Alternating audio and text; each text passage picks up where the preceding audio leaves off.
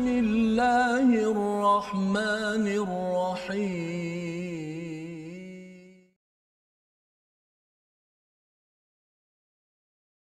أعوذ بالله من الشيطان الرجيم.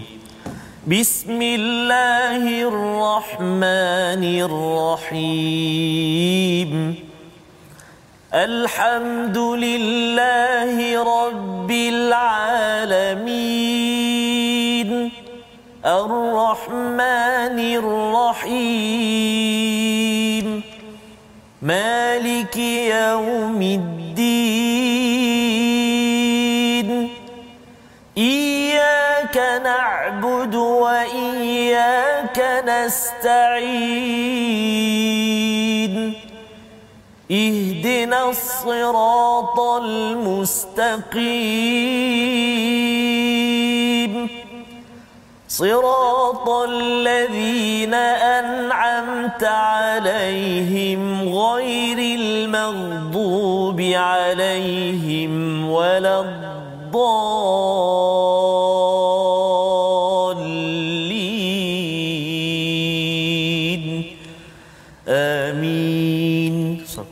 Assalamualaikum warahmatullahi wabarakatuh. Alhamdulillah wassalatu wassalamu ala Rasulillah wa ala alihi wa man wala syada la ilaha illallah syada anna Muhammadan abduhu wa rasuluh. Allahumma salli ala sayidina Muhammad wa ala alihi wa sahbihi ajma'in. Amma ba'du. Apa khabar tuan-tuan dan puan yang dirahmati Allah sekalian?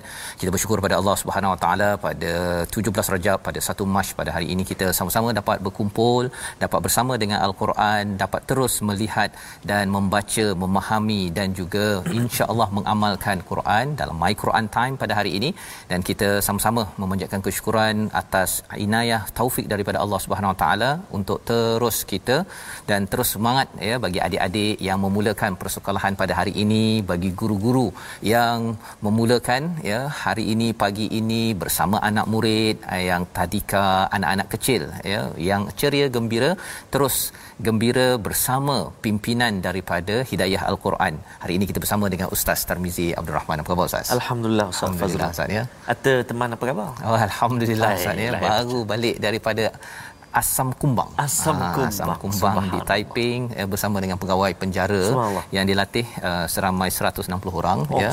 Dan pengalaman yang amat uh, menarik Ustaz ya. Uh, di mana mereka ini adalah cikgu-cikgu ya. Oh, Kalau hari ini cikgu mengajar anak-anak yang nak pergi sekolah, Ya. mereka adalah cikgu-cikgu yang nak mengajar pada anak-anak yang tak Oh. nak pergi sekolah. Subhanallah. Nah, ya yang tengah dah buat macam-macam jenayah dan mereka lah yang perlu mendidik Betul, ya mendidik pembunuh Allah. mendidik uh, macam-macam lah Allah. kan macam-macam jadi Perjuangan, Ustaz. perjuangan betul ya dan harapnya Ustaz kita terus memberi Ustaz. semangat pada anak-anak kita Betul, untuk Ustaz. terus belajar Ya. ya dengan akhlak al-Quran kerana ya Rabb. al-Quran memang diperlukan dalam penjara dan juga di luar penjara sebenarnya ya dan Ustaz ada anak juga pagi ni ke sekolah Alhamdulillah Ustaz. Darjah uh, dua Ustaz. darjah dua Ah, masya-Allah masya-Allah Cuma dia jealous sikit lah. Aha. Abang dia belum lagi. abang dia belum Ah, Ada minggu depan insyaAllah. Anak saya yang uh, lima tahun uh, Ibrahim Oh, uh, hari ni kan hari Oh. pertama lama dah tunggu nak sekolah Allahu akhirnya Akbar. dapat ke sekolah dan kita doakan pada tuan-tuan Yes, terus kita pun belajar juga ni. Betul, Ustaz. Kita nak belajar dengan doa kita macam mana? Ya. Macam kafah di hijrah hari ni Oh. Ustaz ni. Okey. Subhanaka la ilma lana illa ma 'allamtana innaka antal alimul hakim.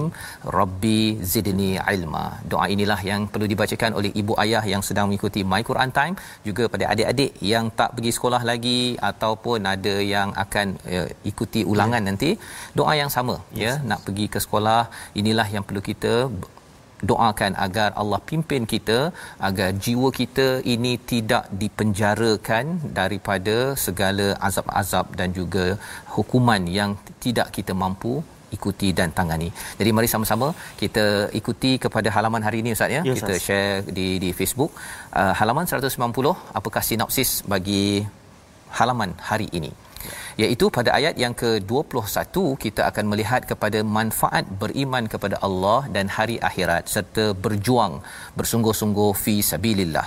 Inilah dua ayat yang ada pada halaman 190 diikuti dengan setia kepada ibu bapa dan saudara yang kafir serta keutamaan iman dan jihad daripada lapan perkara. Ini yang akan disampaikan dalam dua ayat diikuti dengan dua ayat seterusnya ayat 25 hingga 26 kemenangan orang mukmin di pelbagai tempat Allah ingatkan agar agar kita terus berjuang buat yang terbaik kerana Allah nakkan berjaya di sini berjaya sampai ke syurga satu keluarga Amin. bersama masyarakat kita yang yang ada jadi dengan penuh semangat dalam uh, road to Ramadan Ustaz yes. ya Rajab kita sudah di tengah kita yeah. menghadapi Syaban Betul harapnya Ramadan ini kita hadir dengan semangat jitu amin kalau kita bercakap tentang badar berlaku pada Ramadan kita sepatutnya menghadapi Ramadan ini dengan penuh perjuangan semangat untuk terus membaiki diri hmm. dan keluarga serta masyarakat. Kita mulakan Ustaz Baik, dengan uh, bacaan daripada ayat 21 hingga 24. Baik, terima kasih kepada Ustaz Fazrul.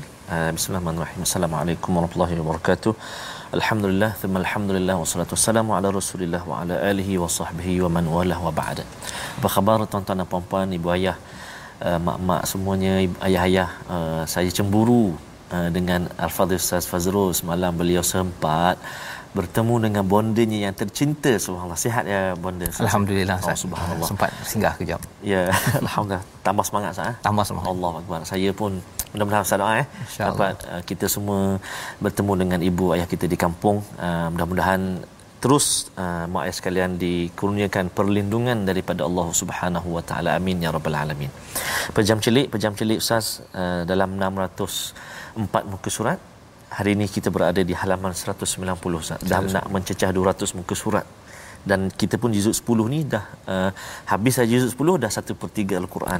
Bayangkan tuan-tuan dan puan rahmat, nikmat hadiah Allah Taala bagi kepada kita di sebalik apa juga ujian musibah ataupun uh, perjalanan kehidupan kita sepanjang pandemik ini kita sebenarnya sama ada secara sedar ataupun tidak hadiah al-Quran Allah Taala uh, kurniakan kepada kita maka bersyukurlah uh, alhamdulillah kepada Allah Subhanahu wa taala. Baik. Jadi hari ini uh, tuan-tuan dan puan-puan yang saya kasih sekalian, kita nak menyambung bacaan kita uh, ayat yang ke-21 sehingga ayat yang ke-24 saya. Ya, 21 hingga 24 dahulu. Uh, pastinya uh, sambungan uh, yang sangat menarik iaitu ganjaran uh, berita gembira uh, bagi uh, orang-orang yang beriman, berhijrah, orang yang berjihad dengan seluruh harta benda jiwa jiwa raga. Hari ini nak cerita ayat yang mula-mula nak baca ni mereka digembirakan eh, oleh Allah Subhanahu taala dengan apa dia? Nanti kita dengarkan. Namun kita baca dulu uh, ayat 21 hingga ayat 24 uh, eh, tuan-tuan dan puan-puan yang dikasihi Allah taala sekalian sahabat al-Quran mari kita mula cuba dengan uh, bacaan murattal hijaz insyaallah eh a'udzu billahi minasyaitonir rajim yubashshiruhum rabbuhum برحمة منه ورضوان وجنات لهم فيها ورضوان وجنات لهم فيها نعيم مقيم خالدين فيها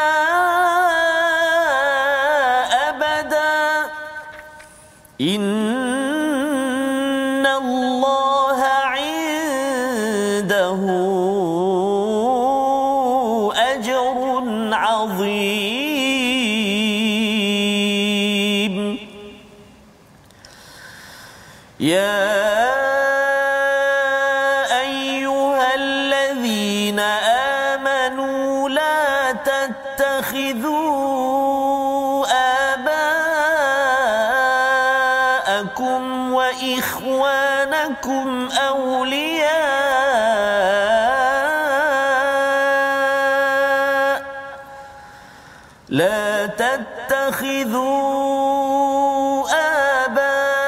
آباءكم وإخوانكم أولياء إن استحبوا الكفر على الإيمان.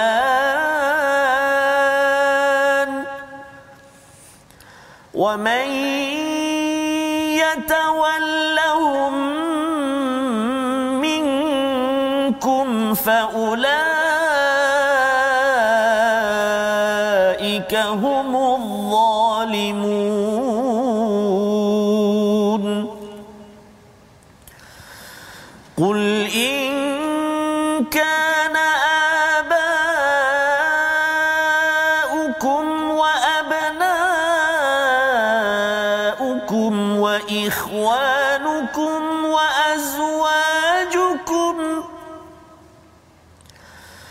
وإخوانكم وأزواجكم وعشيرتكم وأموال اقترفتموها وتجارة وتجارة تخشون كسادها ومساكن ترضونها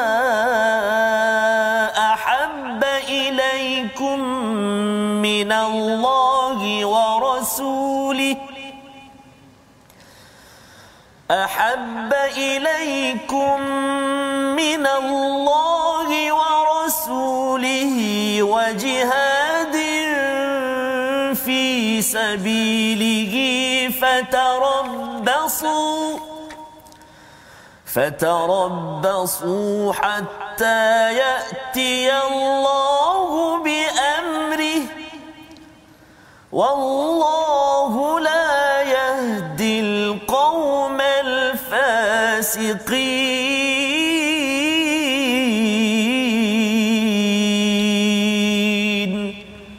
صدق الله العظيم. Surah Al-Azim gitulah bacaan ayat yang ke-21 hingga ayat yang ke-24. Untuk kita menyambung kepada apa yang kita belajar pada minggu lepas apabila Allah memuji kepada orang-orang yang digelar sebagai beriman, berhijrah dan berjihad fi sabilillah dengan dengan harta dan diri mereka ada darjat yang tinggi di sisi Allah Subhanahu Wa Taala wa ulaika humul faizun pada ayat yang ke-20. Ada ayat yang ke-19 sebenarnya kita melihat kepada uh, orang-orang di uh, Mekah Ustaz ya. Yes, yes. Uh, di mana mereka sebenarnya boleh bagi air kepada hmm. orang-orang yang datang. Jadi mereka dapat macam kemewahan, hmm. pangkat kuasa tetapi mereka menyalahgunakan ya. ya apa nikmat yang Allah berikan maka Allah menyatakan orang yang benar-benar berjuang di sisi Allah Subhanahu Wa Taala bukan sekadar bagi air tetapi mereka yang beriman pada Allah pada hari akhirat yang berjuang fi sabilillah. Maka itulah yang Allah puji alladzina amanu wa hajaru wajahadu beriman berhijrah dan berjihad pada halaman 189 apakah ganjaran kepada mereka ini ya iaitu yang pertama mereka digembirakan Tuhan dengan memberikan rahmat. Itu yang pertama. Ya. Dan mesej itu juga untuk kita iaitu kita kena bina iman kita tuan-tuan sekalian ya dalam uh, keadaan kita berhadapan dengan cabaran kita sudah mula anak-anak pergi ke sekolah cikgu-cikgu sekarang yes. ini apabila kita berhijrah maksudnya kita membuat perubahan hmm. kita cuba membaiki lagi keadaan hmm. kita nak baiki anak didik kita nakkan anak kita lebih uh, bijak lagi untuk dengan ilmu mendekatkan diri dengan Allah uh, mengubah cara hidup semua itu adalah hijrah tapi hijrah ini tidak akan kuat kecuali dengan iman ya bila kita percaya bahawa saya buat ini kerana Allah kita sanggup berubah dan kita sanggup berjuang ibu-ibu yang ada kat rumah nak kejutkan anak nak masak nak gosok baju nak hantar anak hmm. ayah ya nak susun jadual itu semua adalah fi, jihad fi sabilillah kerana ini adalah disiplin dalam hidup seharian dan puncaknya itu adalah jihad di medan perang apabila diperlukan ya. nah itu bukan kita tidak memohon perkara itu ustaz ya tapi kalau perlu segala disiplin yang kita bina pada setiap hari anak kita pergi sekolah ni sebenarnya membina disiplin sebenarnya Betul. bukanlah sekadar nak belajar belajar tu satu tapi dengan bangun awal subuh yeah. ya kenakan pakaian pergi ke sekolah semua disiplin itu uh, dia istilahnya apa uh, Uh, ilmu ini bukan datang dengan birahatil badan yeah. ya bukan dengan rehat-rehat relax-relax dengar depan uh, komputer Betul. dapat tu ya malah kalau belajar online PDPR pun perlukan kesungguhan yang yang besar maka Allah janjikan apa yang pertama Allah beri rahmat Allah beri rahmat. Dalam Al-Quran ada banyak maksud rahmat ini. Sama ada rahmat itu kasih sayang daripada Allah.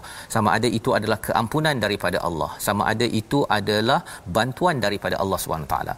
Jadi itu yang pertama dan Allah memberikan keredaan dan juga jannatil lahum fiha na'imun mukim iaitu syurga bagi mereka dan na'imun mukim maksudnya nikmat yang yang uh, kekal abadi.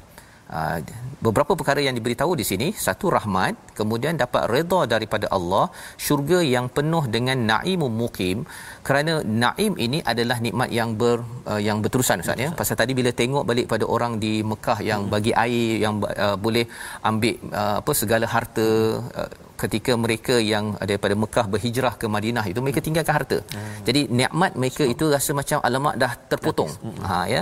Tapi bila Allah cakap bahawa kalau kamu beriman, kamu sanggup berhijrah dan juga berjihad, hmm. kamu bukan sekadar dapat nikmat tapi kamu dapat naim iaitu nikmat yang berterusan dan mukim. Ha, mukim ini maksudnya ialah kita orang berhijrah ustaz ya. Dia kalau macam orang Bangladesh ke orang Indonesia datang ke Malaysia, mereka nak sembahyang pun kadang-kadang ya. kata uh, awak orang Bangladesh awak tak boleh semayang contohnya peraturan kan pasal dia uh, berada dalam keadaan berhijrah ya.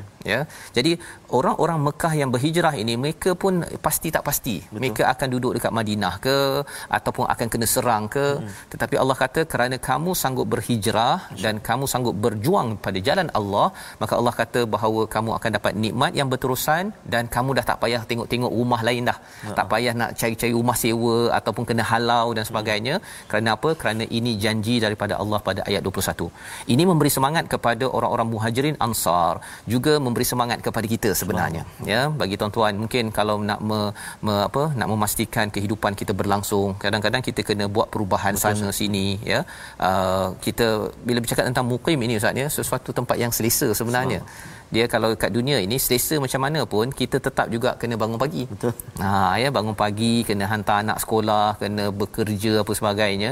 Ini adalah tempat yang nikmatnya sepanjang sepanjang zaman ataupun sepanjang masa. Khalidina fiha abada. Ha, anak saya katanya dia cakap kalau boleh tak nak pergi sekolah. Seronok duduk kat rumah. Betul. Ha kan. Jadi kalau itu belum lagi pergi hotel. Yeah. Kan kalau pergi hotel lagilah kalau abah boleh tak nak duduk hotel lama-lama Lama. contohnya kan. Pasal apa? Pasal bila kita dapat tempat yang mukim yeah. dan penuh dengan nikmat, uh, makan hidang contohnya kan. Okey duduk relax, duduk apa tak payah fikir apa kalau boleh kita nak khalidina fiha abada. Betul. tetapi hanya satu tempat sahaja ia tidak berlaku di dunia ini. Kalau di dunia ini kita nak goyang kaki ibu-ibu kalau boleh tak nak buat kerja lebih ayah kalau boleh duduk rumah dia tak payah bekerja ya ataupun kerja work from home gaji masuk sampai 1 juta contohnya kalau itu yang hanya dikendaki ada kemungkinan tak dapat yang ini. Betul. Ya ha, ini adalah uh, balasan bagi orang yang beriman yang berhijrah sanggup untuk berjuang. Innallaha Allah indahu ajrun azim. Ganjaran di sisi Allah adalah azim kerana apa? Kerana orang-orang yang beriman, berhijrah dan juga berjihad ini kadang-kadang dipandang hina ataupun dipandang kecil ataupun kadang-kadang kita sendiri rasa kecil kerana penat kerana uh, banyak kerja nak uruskan keluarga dan urusan kehidupan kita ustaz ya tapi Allah memberi ajrun azim kita akan jadi hebat kerana mendapat ganjaran daripada Allah Subhanahu Wa Taala. Jadi, apakah cabaran untuk perjuangan ini? Allah nyatakan pada ayat 23 dan 24. Bila Allah dah bagi ganjaran, dah ini ganjaran ni, ya, semangat ni. Tetapi Allah beritahu juga, kamu nak menuju kepada ganjaran yang hebat ini ada cabaran. Inilah yang disampaikan pada ayat 23 24. Mari sama-sama kita baca sekali lagi ringkas pada ayat 23 tetapi ayat 24 itu ada 8 perkara yang perlu kita beri perhatian. Kita baca dahulu ayat 23. Ayat 23 saya. Ya betul. Baik, kita sama-sama ulang ayat yang ke-23 tuan-tuan dan puan-puan ya. A'udzubillahi minasyaitonirrajim. Ya ayyuhalladzina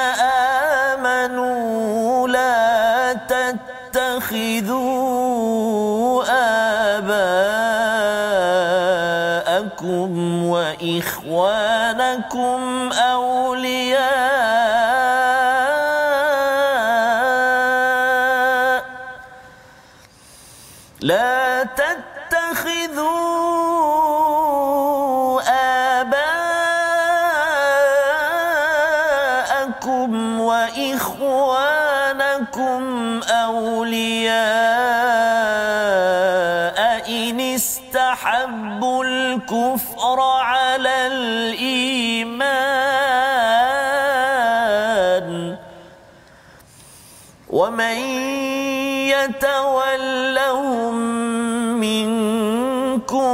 فأولئك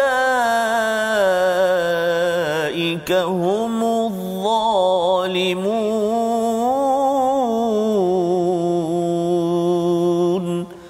صدق الله العظيم Wahai orang beriman janganlah kamu jadikan bapa dan saudara kamu pemimpin kamu jika mereka lebih mengutamakan kekafiran daripada keimanan. Barang siapa di kalangan kamu menjadikan mereka pemimpin kamu maka mereka itulah orang-orang yang zalim. Ya, dua perkara di sini Allah nyatakan jangan diambil bapa-bapa kamu ataupun uh, penjaga kamu dan juga saudara-saudara kamu sebagai aulia. Aulia ini maksudnya ialah sebagai pemimpin ataupun sebagai pelindung ya. Ada kisah di kalangan sahabat Hatib bin Abi Baltaah hmm. apabila dia tentera Badar ya yeah. tetapi kerana dia sayang sangat kepada keluarganya dekat Mekah Betul. jadi dia membocorkan rahsia. Yeah. Ha jadi yang itu tidak dibenarkan. Membocorkan rahsia orang beriman, dia beritahu kepada orang yang bukan beriman uh, sepatutnya dapat ganja, uh, hukuman yang berat tetapi kerana beliau terlibat dalam perang Badar ya kerana mereka dia dah berjuang berjihad sebelum ini dia dimaafkan tetapi diingatkan tentang uh, disiplin ini kepada kita. Kerana apa? Kerana bercakap tentang aulia ini kepimpinan ataupun pelindungan ini sebenar-benarnya hanya daripada Allah, Rasul dan juga orang-orang yang ber, beriman. Kerana apa? Kerana uh, bila seseorang itu uh, sayang pada mak ayah dia, sayang kepada saudara-saudara dia, tetapi sayang sedarah ini sebenarnya perlu diutamakan sayang seiman. Ha, ya iman adalah perkara lebih penting kerana apa iman ada kaitan dengan Tuhan ya. tetapi kalau sedarah hmm. kadang-kadang mungkin dia tidak menuju kepada keimanan ya perkara itu yang perlu kita kita jelas keutamaan dalam kehidupan kita. Apatah lagi kalau kita bercakap tentang surah at-taubah ini surah yang turun di Madinah selepas peristiwa Fathu Mekah. Jadi ini selepas dah ajak ajak ajak 23 tahun ustaz ya? Dah ya. ajak 13 tahun dekat Mekah dah sekitar 10 tahun dekat Madinah. Kalau degil juga maksudnya orang ini tidak boleh lagi diberi peluang. Ya? Ha, dan ini Allah gelarkan siapa yang masih degil digelar sebagai orang yang yang zalim yang membuat aniaya kepada diri mereka membawa kepada perkataan pilihan kita pada hari ini iaitu perkataan yang kita ingin belajar sama-sama adalah radhiya oh, ya yang daripada yang ada kaitan dengan perkataan warid wa nun warid wa nin pada ayat yang ke-21 maksudnya redha suka senang dan tentram. 73 kali disebut di dalam al-Quran dan mengapa perlunya waridwan di dalam uh, syurga macam kita pergi ke rumah orang ustaz ya. yes, ya. kalau tetamu itu suka kat kita hmm. dalam masa sama dia bagi makan yeah. seronoklah kita. Tapi kalau orang apa tuan rumah dia tengok je kita ya. Ha, makan makan. Ha, kan. Kita pun tak rasa senang. Yeah. kita perlukan redha daripada Allah dan kita redha kepada Allah. Allah redha kepada kita itu nikmat terbaik yang ingin kita kecapi apabila kita sampai di akhirat nanti. Kita kembali semula dalam my Quran time baca faham amal insyaallah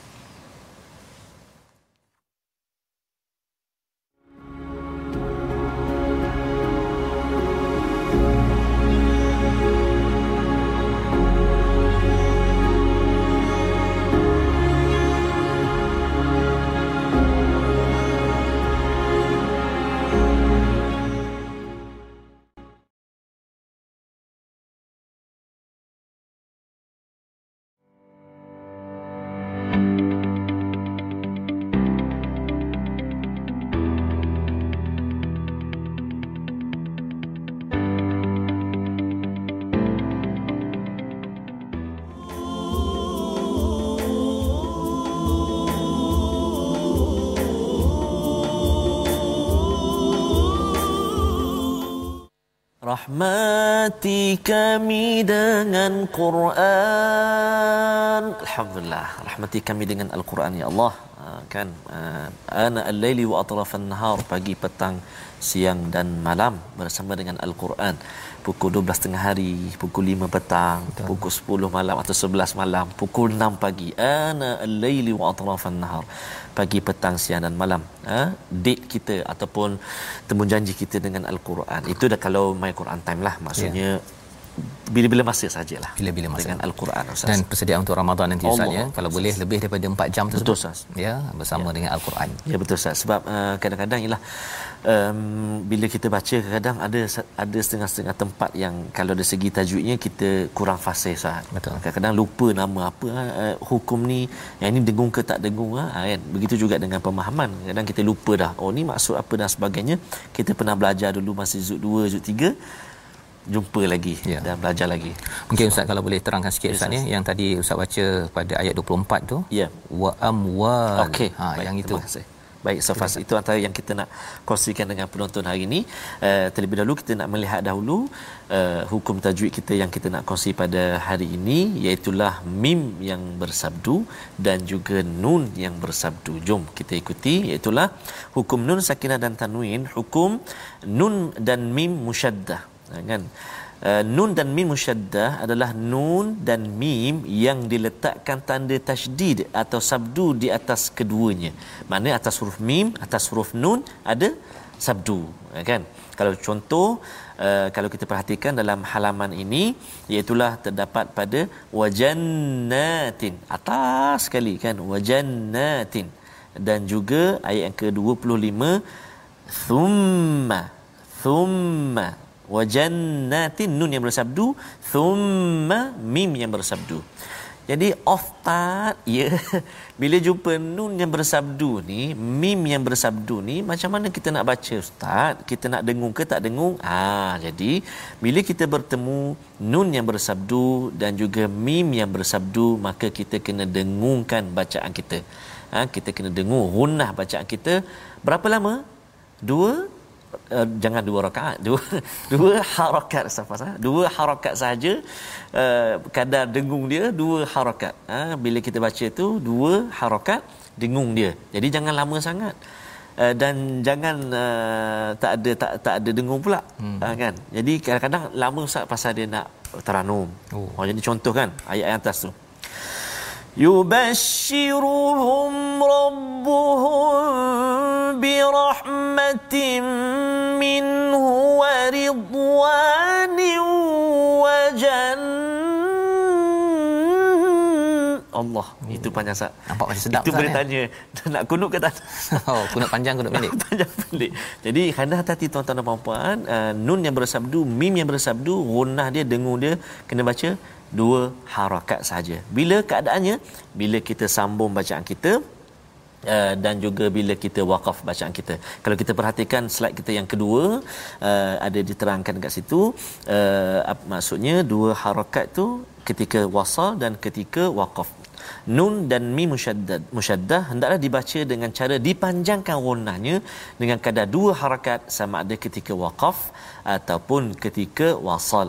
Kalau kita perhatikan contoh pada ayat 26 uh, thumma contoh kan uh, ataupun ayat ke-17 wa finnari habis tu ustaz dekat mana kalau kita nak berhenti tu dia ada dengung juga. Contohnya kalau kan uh, thumma tu contohlah ustaz.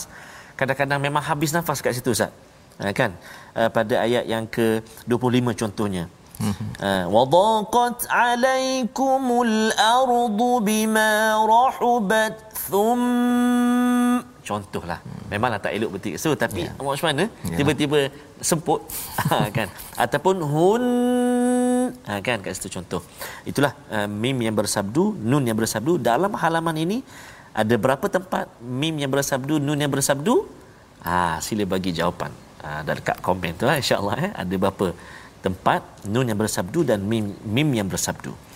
Baik dan uh, saya nak respon juga soalan Ustaz Faz tadi. Tuan-tuan dan puan sahabat Al-Quran yang kasih Allah SWT sekalian pada kalimah wa amwalu taraftumuha ayat yang ke-24. Kenapa okay. ada nun tu pula Ustaz? Ah sebab pertemuan dua huruf uh, ataupun pertemuan tanwin bertemu dengan hamzah wasal.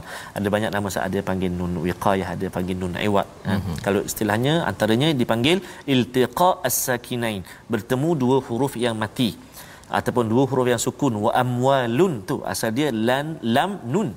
Ha, kan? Bertemu dengan hamzah wasal jadi tak boleh nak baca tu. Wa amwalun qa tak boleh? Oh, tak boleh. Atau jadi kena hidupkan nun tu dan mesti baris bawah. Wa amwalun qa taraftumuha. Wa amwalun qa taraftumuha.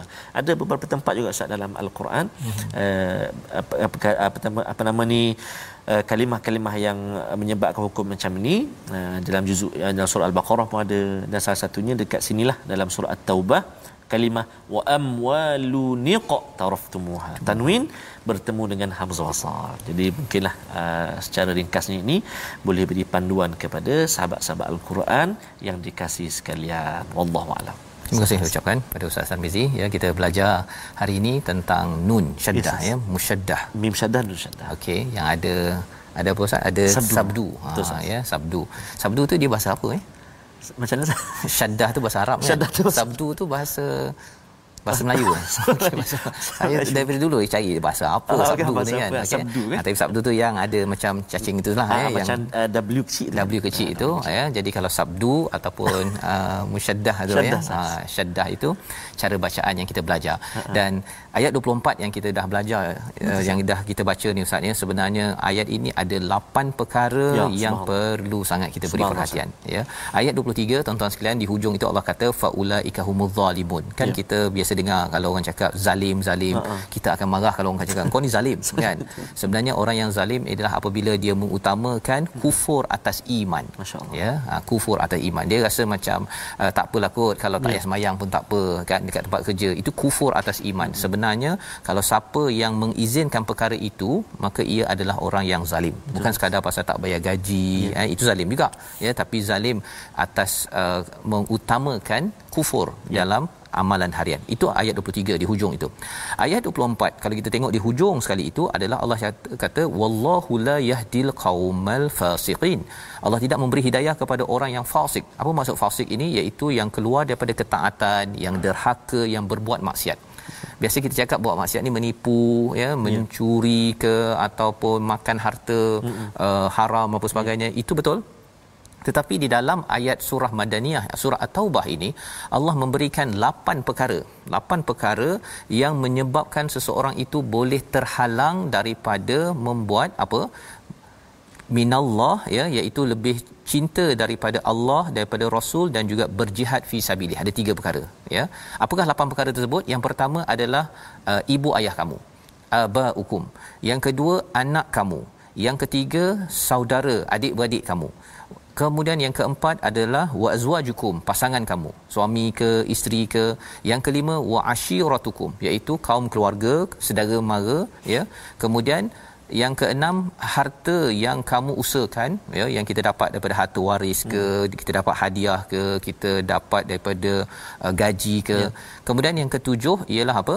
Wa tijaratan tahsyaun kasadaha iaitu perniagaan yang kamu khawatir kerugiannya. Dan yang ke-8 adalah uh, wa masakin. Masakin ini adalah tempat tinggal maskan tardaunaha ya tempat rumah ya. yang kamu suka sangat hmm. ya. Maksudnya nak kena buat lampu lip lap saatnya nak kena apa uh, renovate sana renovate sini ya. tambah sana tambah sini nak kena uh, apa refinance balik pasal nak beli rumah kedua ketiga. Ada lapan perkara yang Allah beritahu dan ayat ini adalah amat-amat garang daripada Allah. Allah kata apa? Kalau lapan perkara ini contohnya kalau yang pertama tadi itu mak ayah menyebabkan kita tak nak pergi uh, untuk berjihad. Hmm Jihad ini satu ialah berjihad di dalam medan perang tapi sebelum itu ialah kalau katakan ada yang malas pergi kerja ke hmm. ataupun kalau pergi kerja balik cepat hmm. kan pasal apa pasal mak panggil ya mak panggil betul tetapi disebabkan dia ambil masa amanah yang diberikan dia tak buat bersungguh-sungguh di tempat kerja ataupun ketika menguruskan rumah contohnya sebagai amanah hmm. maka itu sebenarnya adalah tanda fasik Yeah. ya. Allah tidak memberi hidayah pada orang yang derhaka kepada Allah Subhanahu Wa Taala. Jadi ada lapan perkara. Jadi di sini memang uh, spesifik Allah beritahu. Dia mungkin juga anak. Ha, dia bukan disebut anak Ustaz ya. Yes. nak pergi kerja ke ha. ataupun nak pergi menyampaikan bantuan membantu orang lain kita rasa tak apalah duduk kat rumah je lah. So. ataupun siapa lagi? Uh, saudara mara ataupun uh, adik-beradik ataupun suami ataupun isteri. Yes. ya isteri kata tak payahlah bang. Ya duduk je lah rumah. Asyik keluar je contohnya kan. Ataupun cakap pada si isteri awak duduk je rumah. Hmm. ya dah nanti dah boleh pergi ke kuliah ke apa ke duduk rumah je lah. Tak payah. Dengar je lah kat internet. Hmm. ha contohnya. Perkara-perkara tersebut kalau katakan itu lebih dicintai daripada siapa? Daripada Allah daripada Rasul Allah dan Rasul ini insya-Allah bagi kita tuan-tuan sekalian ia adalah perkara yang konseptual, perkara yang tak nampak. Jadi kita tak tahu kita ni uh, cinta pada Allah ke tidak kerana dia dalam hati. Tetapi kita boleh tengok dalam perangai kita seharian iaitu wajihadin fi sabilih iaitu berjihad pada jalannya. Ya. Apa maksudnya? Maksudnya kalau katakan minta bantuan untuk bantu jiran, untuk kita uh, bantu kepada orang miskin ataupun kalau kita nak kena uh, gunakan masa kita, menggunakan uh, tenaga kita untuk orang-orang yang memerlukan bantuan kerana nak meningkatkan menaikkan nama Allah ya Al-Quran kalau katakan itu lebih dicintai berbanding dengan tiga perkara ini ya. Allah kata apa fatarabbasu Ha ya fatarabbasu ini maka tunggulah oleh kamu hatta ya'tiyallahu bi amri sehingga datang Allah dengan keputusannya. Lebih kurang kalau macam ni lah Ustaz ya. Yes, yes. Kalau katakan anak tu buat perangai mm-hmm. ya, mak cakap ya, kamu tunggu nanti ayah kamu balik. Ha kan. Kalau dia dia tak cakap ayah nak pukul ke apa, uh-huh. kamu tunggu ayah kamu balik nanti so, tunggu tunggu ha begitu kan. Dia bila dah ada begitu tu, uh-huh. itu dah memang mak marah sangat dah kepada Betul. anak yang degil. Jadi siapakah orang yang degil dalam ayat ini adalah orang yang dia rasa rumah dia itu menyebabkan dia lebih banyak masa dengan rumahnya berbanding dengan nak buat baca Quran, nak pergi dalami ilmu, nak tolong orang. Ya. Dia dia berhias rumah tu lebih daripada perkara tersebut. Padahal tak ada pula dalam Quran Ustaz ya Betul. yang kata mestilah ambil masa 8 jam untuk hias rumah. Ha contohnya kan. Ataupun kalau yang buat bisnes wa tijaratun tahshau nakasadaha iaitu orang yang buat bisnes asyik buka Maybank account tu 100 kali sehari. Allah. Tengok refresh kan 20 eh, satu hari bulan pula tu tengok dah berapa baki baki baki kan. Yang tu itu tuan-tuan sekalian kalau itu kita banyak fokus satu uh, banyak guna masa ya. dan ia digunakan untuk diri sendiri maka itu sebenarnya tanda seorang yang fasik bukan sekadar degil ya. tetapi ya. seorang yang derhaka kepada Allah Allah kata nantikan ya nantilah ya. Maksudnya Allah amat murka yang kita harapkan pada tuan-tuan dengan kita ambil masa ya, membaca al-Quran. Kalau boleh kita nanti ada peluang kita bercakap dengan orang lain sampaikan pada anak-anak uh, dalam organisasi tempat kerja. Semua itu adalah jihad fi sabilillah ya yang perlu kita buat. Kalau ada rasa malas disebabkan ada lapan perkara yang menghalang ini kita kena ingat keutamaannya di mana. Dan lebih daripada itu mengapa Allah highlight beri penekanan perkara ini ada cerita pada ayat 25 ayat 26 yang kita ingin sambung bacaan. Baik Ustaz. Terima kasih banyak uh, Fadil Fazrul. Saya tengah uh, tulis ni Ustaz. Uh, satu yang lapan tadi Ustaz sebut yeah. supaya tambah ingat lagi yeah. walaupun dah ada kat sini Betul. tambah tambah ingat lagi dan uh, saya catat juga ni sahabat-sahabat yang bagi jawapan ni. Jadi saya tanya Ustaz berapa ada berapa uh, apa nama ni? Nun uh, sabdu nun musyaddah ataupun mim. Ya. ada yang jawab 9 ada 7 ada 8 jadi tuan-tuan dan puan-puan inilah subhanallah kita uh, ulang kaji sikit sebanyak kan? Uh, sebenarnya ada empat sahaja. Ada empat saja ada mim ada dua tempat mim yang bersabdu ada dua tempat nun yang bersabdu ada dua. Bukan banyak ke ustaz? Ha tuan-tuan dan puan-puan jangan keliru. Yang ada juga kalimah-kalimah yang atas dia tu ada mim yang bersabdu nun yang bersabdu itu uh, hukum ikhfa ataupun idgham. Uh, nun mati bertemu dengan mim tanwin bertemu dengan mim ada sabdu juga. Ah subhanallah. Jadi hari ini kita dah dah boleh congak-congak ataupun kita boleh belajar sikit. Oh, oh lah bukan semua yang mim yang bersabdu nun yang bersabdu itu uh, apa nama ni wajib al-gunnah ataupun nun bersabdu. Dia berkait juga dengan hukum ikhfa hakiki mm-hmm. ataupun idgham Wah, jadi kalau nun yang bersabdu, mim yang bersabdu, yang dua harakat tadi tu di satu kalimah saja dia ada empat tempat dalam halaman 190. Nanti boleh cari ya insya-Allah. Jadi kita sambung uh, dua ayat lagi iaitu ayat 25 ayat 26 saja. Ya. Jom tuan-tuan dan puan-puan sahabat Al-Quran yang kasih Allah SWT sekalian kita sambung dengan bacaan um, Jarkah pula. Sejuk eh insya-Allah. A'udzubillahi minasyaitonirrajim. rajim. لقد نصركم الله في مواطن كثيرة ويوم حنين إذ أعجبتكم كثرتكم إذ أعجبتكم كثرتكم فلم تغن عنكم شيئا وضاقت عليكم الأرض بما رحبت وضاقت عليكم الأرض بما رحبت ثم وليتم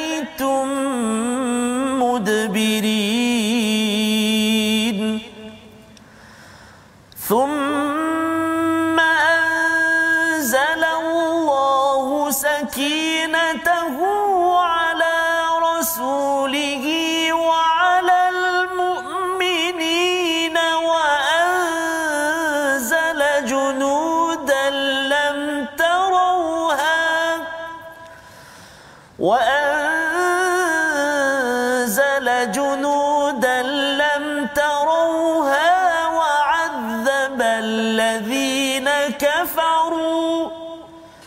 وذلك جزاء الكافرين.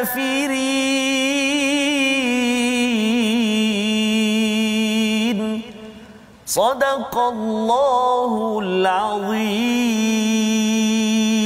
Surah Al-Azim ayat 25 dan 26 menyambung kepada perbincangan kita halangan-halangan yang Allah nyatakan untuk berjuang.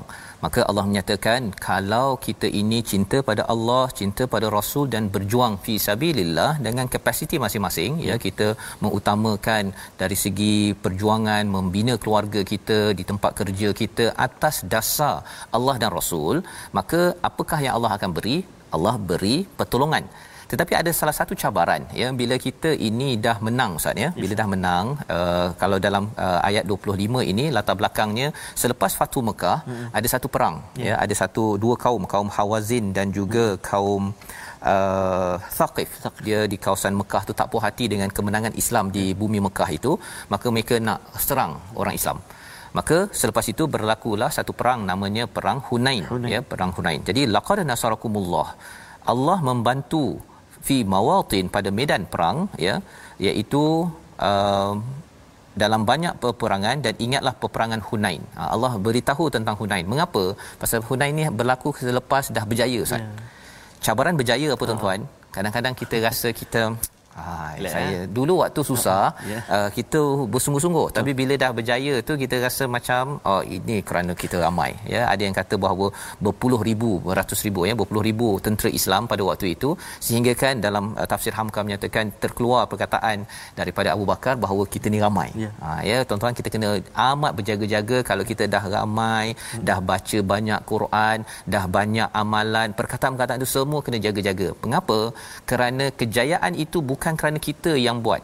Itu dengan pertolongan daripada Allah yang selama ni kita mohon saya tak pandai nak tadabbur saya tak pandai nak baca. Tapi bila kita dah sampai 190 ini bukan kerana kita yang berkuasa. Kita mohon daripada Allah dan Allah izinkan. Jadi bila terkeluar perkataan tersebut apa kesannya? Kesannya kepada uh, tentera Islam ialah mereka ini iz a'jabatkum kathratukum iaitu mereka merasa bangga kerana jumlah kamu yang banyak maka jumlah yang banyak itu tidak sedikit pun memberi manfaat padamu dan bumi yang luas itu telah terasa sempit. Kemudian kamu lari ke belakang dengan bercerai-berai. Habis orang Islam misalnya ya walaupun ramai. Ya jadi itu amat kita kena beri perhatian bahawa ramai jangan menyebabkan kita rasa kita selesa ataupun pasal saya dah dapat banyak A adik-adik sekalian ya. Hari pertama mungkin alamak susahnya nak belajar minta doa pada Allah. Bila dah dapat 8A 10A degree master PhD rasa bahawa saya lah orang yang hebat kan. Itu perlu dijaga-jaga. Pasal Allah akan beri balik okey? Kamu uruskan sendiri. Dan bila uruskan sendiri itu bertaburan tetapi Allah tidak biarkan. Allah ingatkan balik kemudian Allah turunkan apa pada ayat 26 anzalallahu sakinatahu. Ya. Allah turunkan ketenangan kepada rasul dan kepada orang beriman. Nabi panggil balik kepada core core group yang ada mereka kembali balik kepada nabi. Kita kata nabi kata kita kena buat kita kena teruskan ya, ya. Misi kita ini untuk mengangkat kalimah Allah jadi orang beriman pada waktu itu diturunkan junu dalam taroha iaitu malaikat ataupun bala tentera yang tidak nampak dan Allah mengazab kepada orang kafir zalika jazaul kafirin itu balasan kepada orang yang kafir kerana mereka ini tidak beriman tapi kalau katakan orang beriman tidak jaga betul-betul disiplin ini pun boleh kalah seperti Uhud yang pernah Allah ajar sebelum ini. Kita doa, kita lihat resolusi akhir daripada halaman uh, 190 situasi kita sama-sama. Iaitu inilah dialog bagaimana memahami psikologi umat Islam yang amat bersemangat kerana Allah memberi ganjaran daripada kepayahan yang mereka ada. Di sebelah kanan atas itu bercerita tentang uh, aulia ketaatan itu lebih utama atas iman berbanding dengan hubungan sedarah ya. Dan pada bawah uh, kiri itu jangan hanya bergantung kepada yang banyak contohnya pada perang Hunain ya. dan yang pastinya ialah bantuan Allah tetap akan diberikan bila kita sedar selalu istighfar selalu ingat kepada Allah bahawa punca kemenangan kejayaan hidup kita pada apa sahaja bisnes pada urusan keluarga urusan ibadah kita ya. hanya datang daripada Allah. Allah kita lihat resolusi akhir kita yang pertama rebut peluang untuk mendapat rahmat redha dan nikmat dengan iman dengan kita melakukan hijrah dengan kita berjuang bersungguh-sungguh dalam aktiviti kita seharian kerana Allah. Yang kedua utamakan iman berbanding kekeluargaan dan sentiasa yakin pertolongan akan tiba sebagaimana dalam peperangan Hunain. Silakan ustaz Masih Safas. أعوذ بالله من الشيطان الرجيم بسم الله الرحمن الرحيم الحمد لله رب العالمين والصلاة والسلام على رسول الله الأمين سيدنا محمد وعلى آله وصحبه أجمعين اللهم صل على سيدنا محمد وعلى آل سيدنا محمد Allahumma ya Allah wa ya Rahman wa ya Rahim. saat ini kami tidak putus-putus mengangkat tangan memohon keampunan daripadamu ya Allah agar diampunkan dosa-dosa kami ya Allah. Agar diampunkan dosa mak ayah kami ya Allah. Agar diampunkan dosa-dosa muslimin dan muslimat ya Allah. Birahmatika ya arhamar rahimin. Ya Allah ya Tuhan kami kami kini di 17 Rejab ya Allah. Berkati kami di bulan Rejab ini. Berkati kami di bulan Syaban. Pertemukan kami sampaikan kami bertemu penghulu segala bulan Ramadan al-Mubarak. Birahmatika ya arhamar rahimin ya Allah ya Tuhan kami kurnia perlindungan buat anak-anak kami yang kini memulakan persekolahan perjuangan mereka menuntut ilmu ya Allah kurnia keberkatan juga perlindungan buat guru-guru yang mendidik anak bangsa ya Allah. Perjuangan mereka mengeluarkan manusia daripada kegelapan kepada cahaya iman ya Allah. Birahmatika ya arhamar rahimin. Ya Allah ya Tuhan kami ya Allah. Jauhkan kami daripada menjadi kelapan-lapan asbab ataupun perkara yang menjauhkan kami daripadamu ya Allah. Seperti mana yang kami pelajari sebentar tadi ya Allah birahmatika ya arhamar rahimin wa sallallahu ala sayyidina Muhammadin wa ala alihi wa sahbihi wa baraka wa sallam walhamdulillahi rabbil alamin taqabbalallah Amin ya rabbal alamin. Moga-moga Allah memberikan kekuatan kepada kita untuk kita terus berjuang untuk menyokong apa-apa sahaja kerja untuk ke arah kebaikan. Inilah yang kita ingin sebarkan dalam tabung gerakan Al-Quran. Tuan-tuan jadikan tabung gerakan ini sebagai satu platform. Tuan-tuan menyumbang, tuan-tuan aktif dalam membantu lebih ramai lagi mengenal Al-Quran dan kita perlu berjihad. Jihad itu maksudnya bersungguh-sungguh ya. untuk meng perjuangkan hak-hak manusia agar akhirnya hak Allah ini diangkat setinggi-tingginya. Kita berjumpa Amin. lagi pada jam 5 pada jam 10 malam dan juga 6 pagi. Rancangan ini dibawakan oleh Mofas. Mendoakan kepada semua memulakan pada hari 1 Mac ini 17 Rejab ini dengan penuh semangat yep. perjuangan menuju Tuhan. My Quran Time baca faham amal insya-Allah. Insya-Allah.